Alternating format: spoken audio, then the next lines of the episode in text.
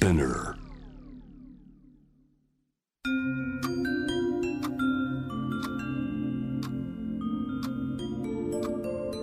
こんなこときっと取るに足らないからと性にまつわることを一人で悩み考えたことのある人たちへ。ここは気負わずに話せるお泊まり会。いつまでも終わらない会話の時間がその後の日々を支えるように個人的な思いの交換が私たちを救うのだ。私とあなたでおしゃべりを。私たちのスリープオーバー。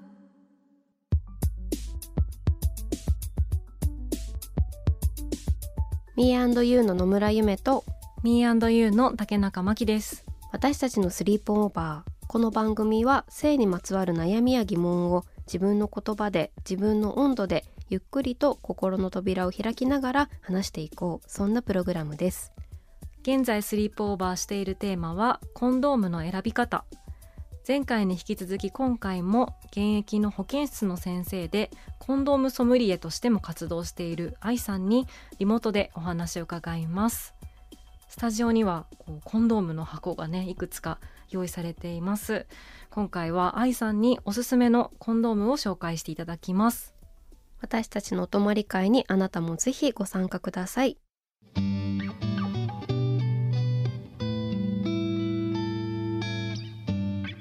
私たちのスリープオーバー今回のテーマはコンドームの選び方です現役の保健室の先生でコンドームソムリエとしても活動されている愛さんにリモートでお話を伺いますよろしくお願いしますよろしくお願いします。前回はコンドーム本当に大切でこうお互いに話し合ったりコミュニケーションすることの大事さについて教えていただいたんですけれどもあの今回いろいろコンドーム実際に選ぶポイントだったりとかも伺っていきたいんですが愛さんがこうやってらっしゃるすごく気になるものがありましてコンドーム試食会っていう試して触れる会で試食会っていうのを開催されているそうなんですけれどもどんな内容なんでしょうか、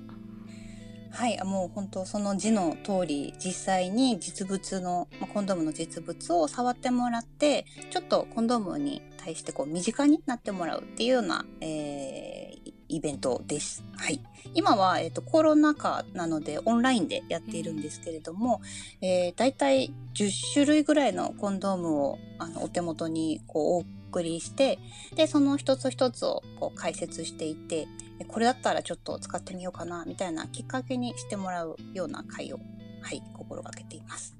これは参加したい。もうめちゃくちゃ参加したいですよね。でそんなにさたくさんさ、うん。まずさ買わないしさ手元にさ、うん。ないよね。ないですね、うん。今までの人生うん。を見ても10種類も見たことないかもしれないですね。ですし例えばねパートナーとか行ってもなんかす多くて本当に23種類とかをどうなんだろうね、うん。10種類とかはさ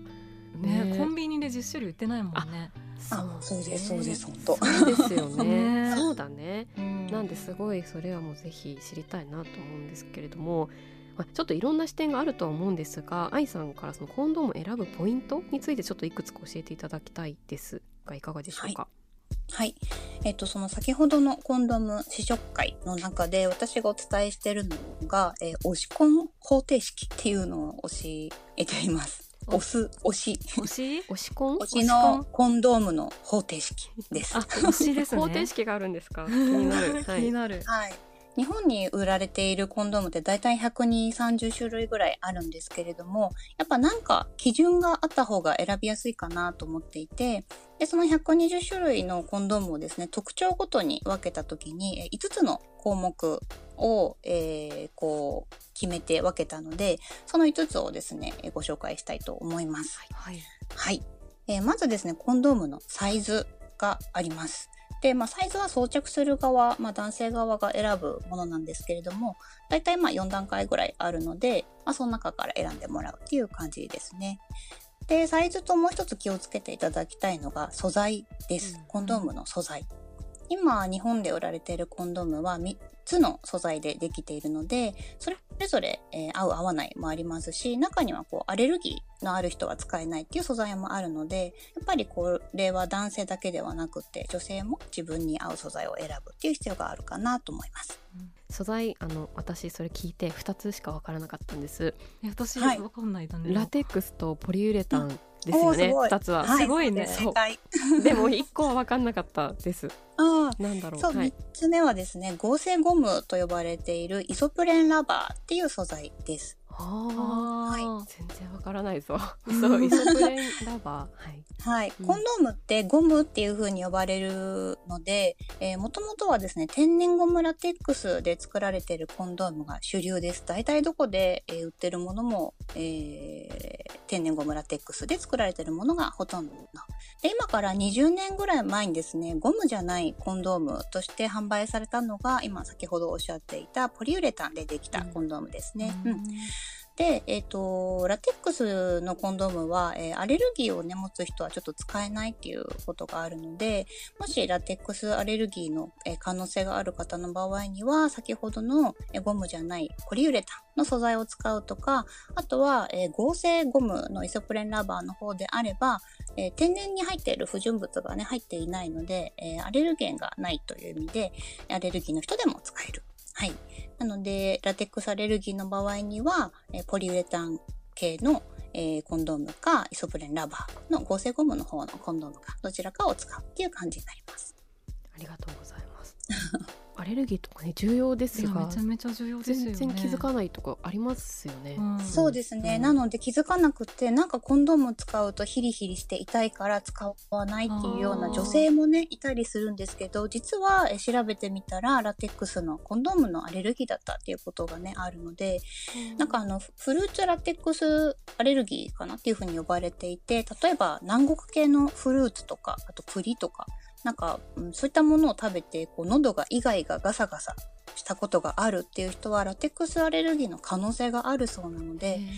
もし、はい、そういうあの経験がね、ある方はちょっと調べてみたり、あとはラテックス系の、えーコンドームを避ける、違うものを使うっていうのも一つ手かなと思います。ありがとうございます。はい。で次が何でしょう？次が、えー厚みかな？はい。はい。はい。今日本で売られているコンドームで一番薄いものは0.01ミリ台のコンドームです。で、0.01って書いてあったり、あと0.02って書いてあるものは、今先ほどおっしゃっていたポリウレタンっていう素材でできています。で、えーそれ以降の0.03から一番分厚いもので0.12ミリのコンドーム、はい、があるんですけども、えー厚いものはですね、えーラテックス、天然ゴムラテックス製のコンドームがほとんどですね。うん。なので、なんか薄ければ薄い方がいいっていう風に思われてる方もいらっしゃるんですけども、薄ければ薄いコンドームっていうのは、えー普通のコンドームと、えー素材がそもそも違うので、もしかしたら素材の違いで合う合わないがあるかもしれないので、一度試してからあの使ってみるっていうのは大事かなと思います。確かに確かに、はい確かにもう薄ければ薄い方がいいって聞いたことありますね。はい。あとは、はい、4つ目が形状、形ですね。はい。なんかこう、いわゆる頭のところにピョコンって正規だまりの突起がついているものが、いわゆるこうスタンダードな形なんですけれども、こう正規だまりがなくって先端がキノコみたいな形をしているものもありますし、あとは表面につぶつぶがついていて加工がされているものとかもありますし、もっと全然違うアシンメトリーな形をした先端の。アシンメトリー？はいなぜ？もあります。やっぱりこう、こう、ちょっとアシンメトリーな形をしていることによって、当たりが変わるっていうのが売りでですね。うんまあ、こう、長年、こう、同じパートナーと付き合ってると、こう、マンネリしがちだったりするので、相手は変えずに、感触だけ変えるっていうような。はい、エフェクター的なアイテムっていうふうに私は呼んで。いますが、はい、そういったものもありますね。いろんな形がありますよっていう感じです。はいで最後にゼリーっていう風に言ってるんですけどもコンドームの、え表面にはもともと劣化しないように、えジェルが塗布されてるんですけどそれとは別にですね女性側のこう潤いをサポートするようなゼリーがついてるコンドームもあります。なので、ちょっとこう乾きやすいだったりとか、あとはこう摩擦でちょっと痛くなりやすいっていう人は、こういったゼリーが多めについてたりとか、あとはちょっとゼリーがこうたっぷりめのものとか、なんかゼリーのテクスチャーが違うものとか、いろいろあるので、まあそういったものを選んでみるとか、あとは、えー、ゼリーの部分に、えー、フレーバーがついているコンドームもありますので、やっぱいつもと違う気分を楽しむっていう意味でも、こう香りがついているコンドームをたまに使うっていうのもありかなと思います。もう話を聞いてるだけですっごい楽しいんですけれども あの今回この私たちのスリープオーバーをこう聞いてくださってる皆さんに愛さんからおすすめのコンドームを紹介してもらいたいなと思います。では1つ目からまずゾーンプレミアム。はい、えー、ゾーンプレミアムを、はい、ご紹介したいと思います。これは、えー、天然ゴムラテックスで作られているコンドームででして、で、表面にですね、かなりこってりめのゼリーがついているので、えー、序盤だけではなくて中盤からちょっと乾きやすいっていう人でも、えー、ゼリーをつけてるかのような感じでスムーズに、えー、使えるのでとっても今人気があるコンドームです。で、えっと、今これはですね、パッケージを開けると、えー、なんですか、ガムシロップみたいな形っていうんですかね。ガムシロップの形みたいな、はい、はい、ケースになっていて、こう、ペロッとめくると、ちょうど被せるような位置で、えー、中に入っているので、裏表を間違えにくいっていう利点があります。はい、はいで、ちょうどあのコンドームの先端、普通正規だまりってこう、凸、上にこう凸になってるんですけれども、そこがこうへこんだ状態で最初セットされていて、へこんだところにゼリーが仕込まれてるんですよ。なので装着するだけでこう中にこの U 字の部分に入ったゼリーがポコッと押し出されるのでかなりたくさんの量のゼリーがくっついています。はい、すごい技術というかアイディア。アイディアすごくない？こう形は本当に確かにガムシロップっていうふうに言っていただいたんですけど 今手元にね、ね、私たちの手元にもあるんですけど、うん、見たことないですよ、うん、なんか普通はなんか、はい、なんて言うんだ？あの四角い、ね、うん、ペラペラのものを開けて、は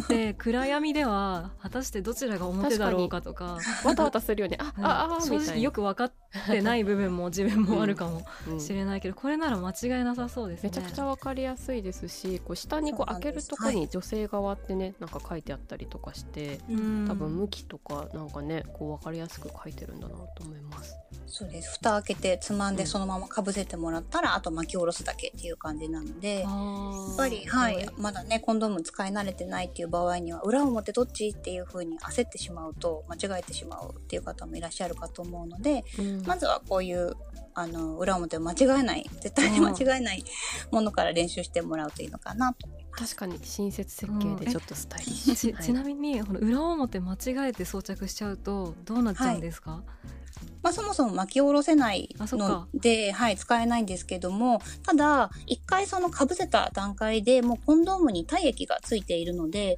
それをひっくり返して巻き下ろして普通に使おうとしてしまうと、もう性感染症の可能性も、妊娠の可能性も出てきてしまうので、えー、付け間違えた裏表を、えー、付け間違えたコンドームはもう潔く捨てる。勇気を持ってもらえたら 新しい次のものをね使っていただけたらと思います、えー、続いてはスキンのインテンスフィール。はい。お願いしますはい。これがですね、先ほどの、えー、第3のコンドームって私は呼んでいるんですが、天然ゴムラテックスでもなく、ポリウレタンでもない、えー、合成ゴムのコンドームになっています。なので、ラテックスアレルギーの人でも使えます。じゃあ、普通の、えー、ゴムと何が違うのかっていうと、通のこうラテックスのコンドームが結構こうタイヤみたいな弾力のある柔らかさだとすると、こっちのスキンはですね、こう歯医者さんがつけてる手袋みたいな、ちょっとしっとり肌に吸い付くような柔らかさの、なんですかね、こう素材ってイメージちょっとわかる。ちょっとすべすべ気持ちいいよね。あ、そうそう、すべすべのやつ、はいうん。なんかあんな感じなので、こうまたちょっと感じが違うというか、こう肌の密着感が全然変わってくるんですよね。うん、で、しかもこれ今ご用意していただいたのがですね、表面に粒がついてるタイプのコンドームなので、またちょっと当たりも変わってきますし、こう、なん柔らかい素材の粒なので、えー粒がね、こうついたコンドームちょっと使ったことがないけど、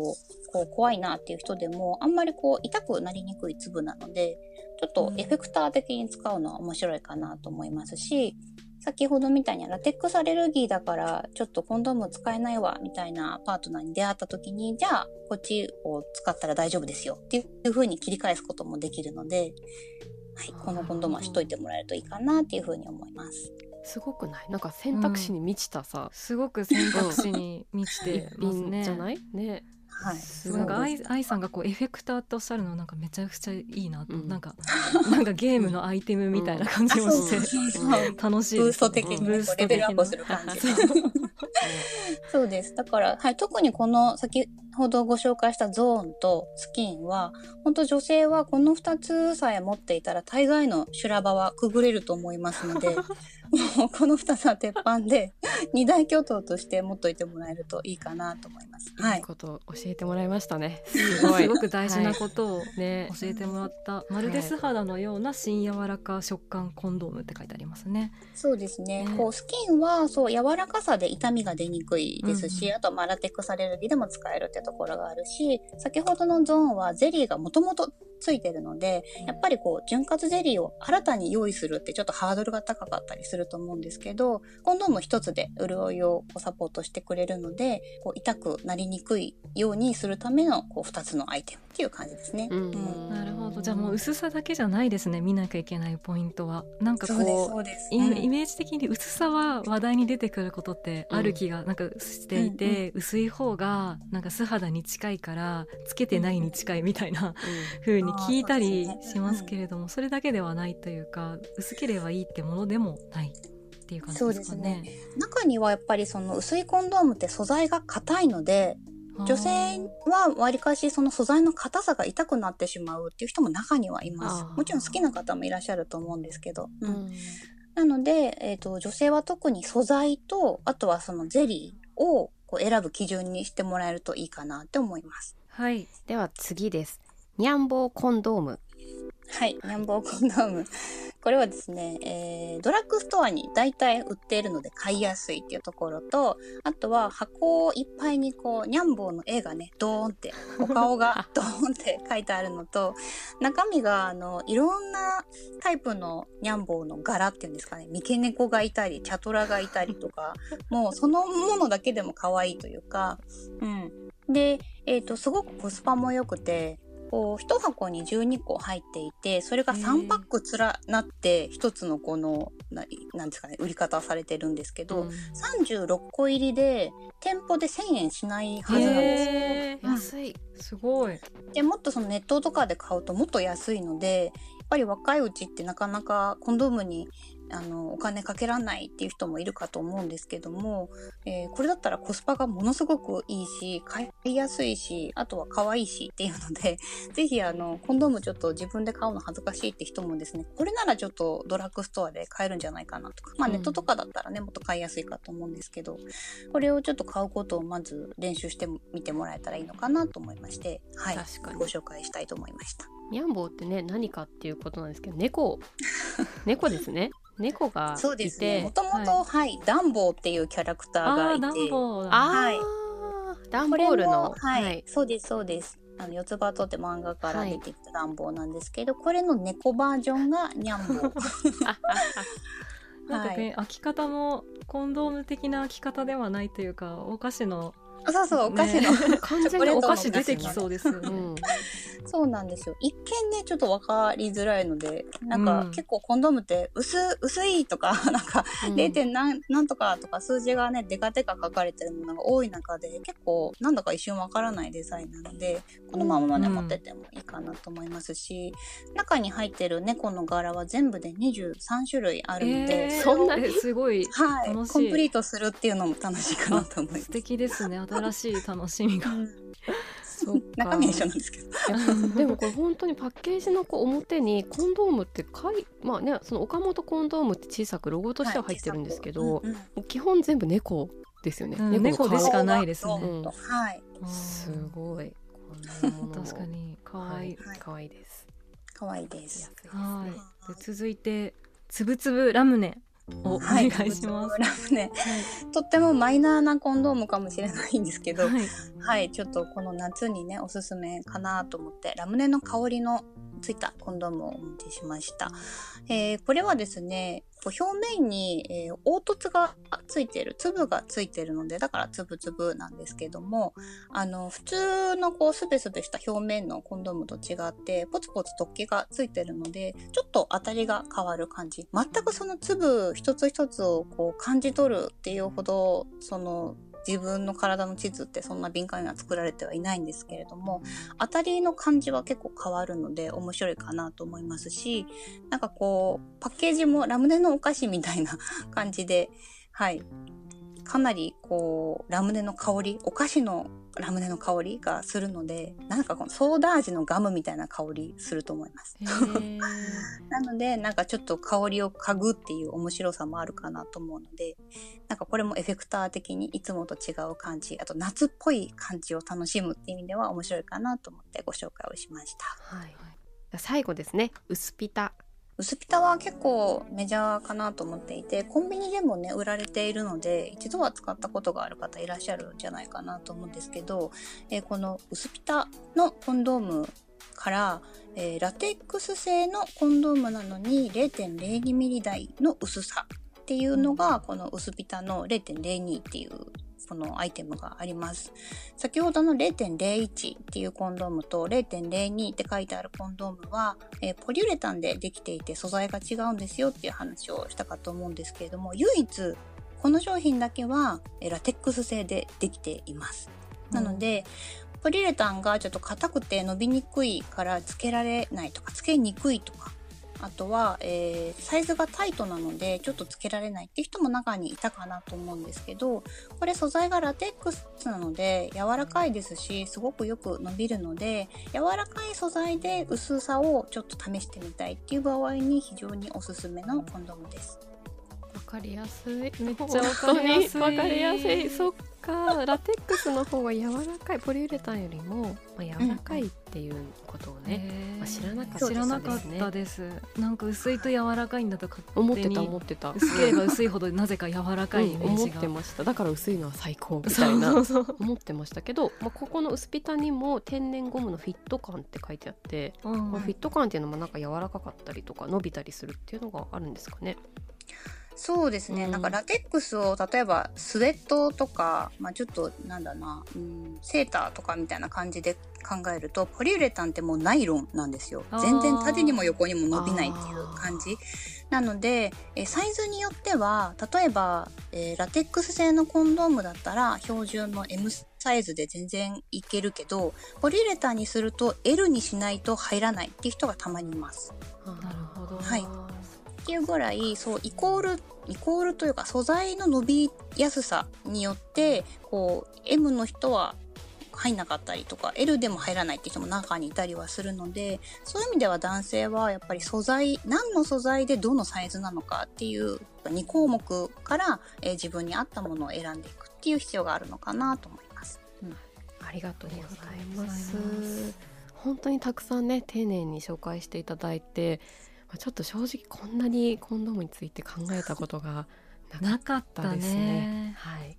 ちょっとはいそんな人生を振り返りつつ、でも人これから生振り返りつつね。はいこれからはちょっと本当にまあ具体的に考えていきたいなと思います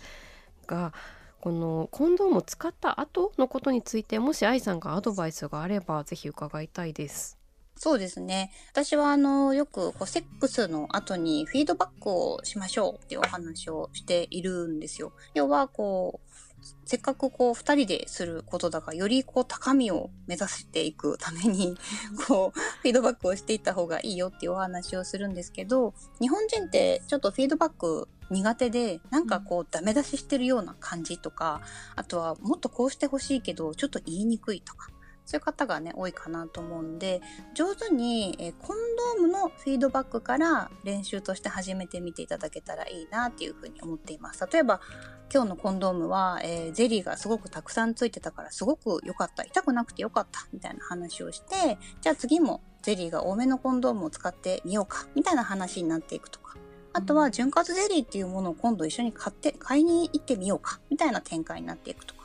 かそういうのでもありだと思いますしなんかこう相手に伝えにくいもっとこうしてほしかったみたいなのもえ今日はちょっとコンドームが合わなかったからああの体勢はちょっと痛かったなみたいな風にうまくコンドームのせいにしながら、えーと、相手に伝えていくみたいな練習ができていくとだんだんこうどういうふうに伝えたらうまく伝わっていくのかとか伝えにくいこともどういうふうにしたら伝えやすくなるのかみたいな練習になっていくと思うので徐々にこうフィードバックがこう上手になっていくかなと思いますのでまずは、え、2人で使ったコンドームの感想を言い合うみたいなところからあの話し合いを始めてもらったらいいかなっていうふうに思っています。なんか今お話が上がってるともうコンドームがこう本当に相棒というか なんかこうそこにこう存在しているね、こう間に存在している優しい何かみたいな風に見えてきました。うん、間をつなぐね何か。僕を使ってもいいよみたいな、うん、僕なのかわかんないけど、うん、本当にそう。それぞれのね相棒ですね。確かに。ぱりこう痛痛みをねなんかきこう伝えれない人って多いと思うので、うん、なんか上手に、ね、はい。そのコンドームをこうクッションにしながら、うん、なんかゼリーをうまく導入していくというかおお迎えしていくきっかけにしていってもらえたら、うん、いいなと思います。そうですね、はい、なんか相手をねこう責めてるように聞こえちゃったらもうどうしようって言って我慢しちゃうみたいなサイクルとかね、うん、あると思うので、まあ、コンドームをきっかけにしてまあ、そのどうしていくかっていうのも具体的にちょっと変えていくみたいな改善していくっていうのすごくいいなと思いました。はい、はい、今日は本当にたくさんコンドームのお話を伺いましてまあ、今までコンドームっていう名前ももちろん聞いたこととか、まあ、使ったことっていうのもねある人も多いと思うんですけれどもこんなにこう具体的にいろんなものがあるんだっていうのも実際に紹介していただいて本当に選択肢が広がる感じがしましたし、まあ、自分にとってもあの相手にとっても良いことっていうのを考えていくきっかけにすごくなったなと思いました。というところでそろそろお時間となりました。私たちのスリープオーバーコンドームの選び方をテーマに2回にわたって愛さんにお話を伺いました。ありがとうございました。ありがとうございました。ありがとうございました。私たちのスリープオーバー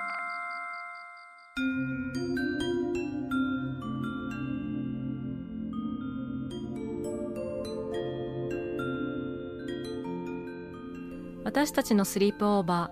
ーコンドームの選び方をテーマに2回にわたって現役の保健室の先生でコンドームソムリエとしても活動されている愛さんにリモートでお話を伺いました。今回ね愛さんにいろいろコンドーム紹介していただいて私たちもスタジオでコンドーム見ながら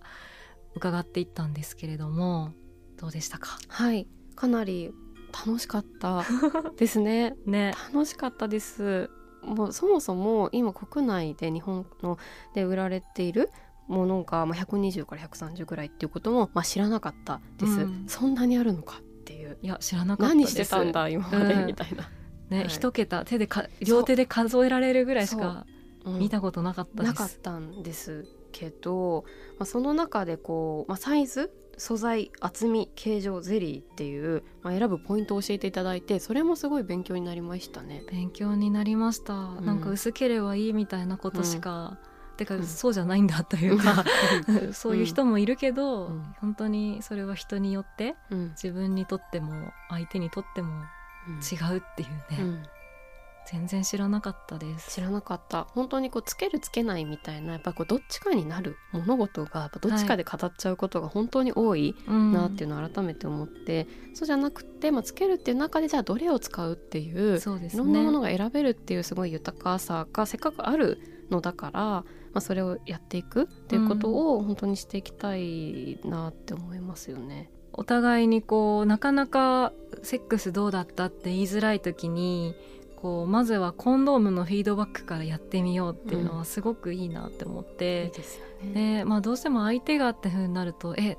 あのあなたがこうだったじゃんみたいに、うん、結構初めお互いに話し出すっていうのが難しいことかなと思うんですけれどもまあ、コンドームの使用体験はすごくこうフラットに話せそうだなって思いました、うん、いいですよね。こう一緒にね、こう第三者みたいな感じでコンドームさんを置いといて、いやちょっと今回このコンドームさんがね みたいな感じで、ね、言っていけるっていう。いいよね、はい、楽しみが増えますよね、増えると思います。愛さんに紹介していただいた商品は番組の SNS にもアップしておきますのでぜひコンドーム選びの参考にもしてみてください